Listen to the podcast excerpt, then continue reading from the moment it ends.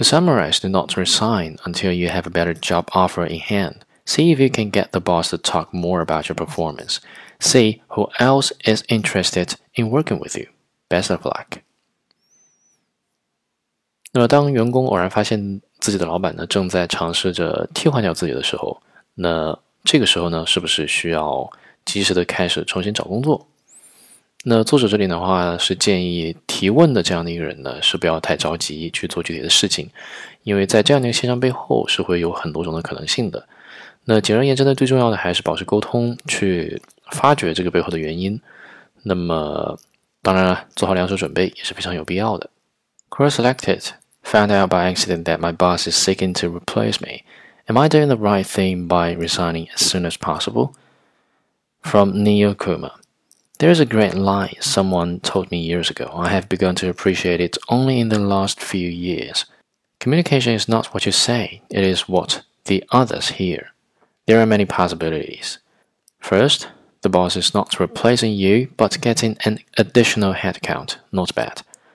Second, the boss is replacing you because the boss thinks you are a lazy employee. If the first indication of this impression is to replace you, the boss is pathetic. You would be better off with a smarter boss.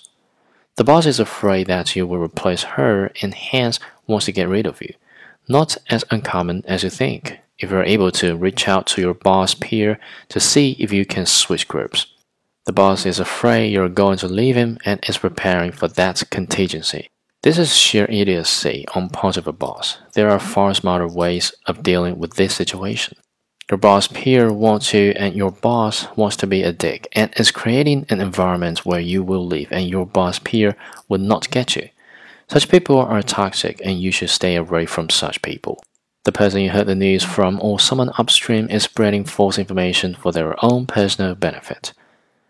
Leaving gives the boss an easy out, and resigning without another job in hand makes your life difficult.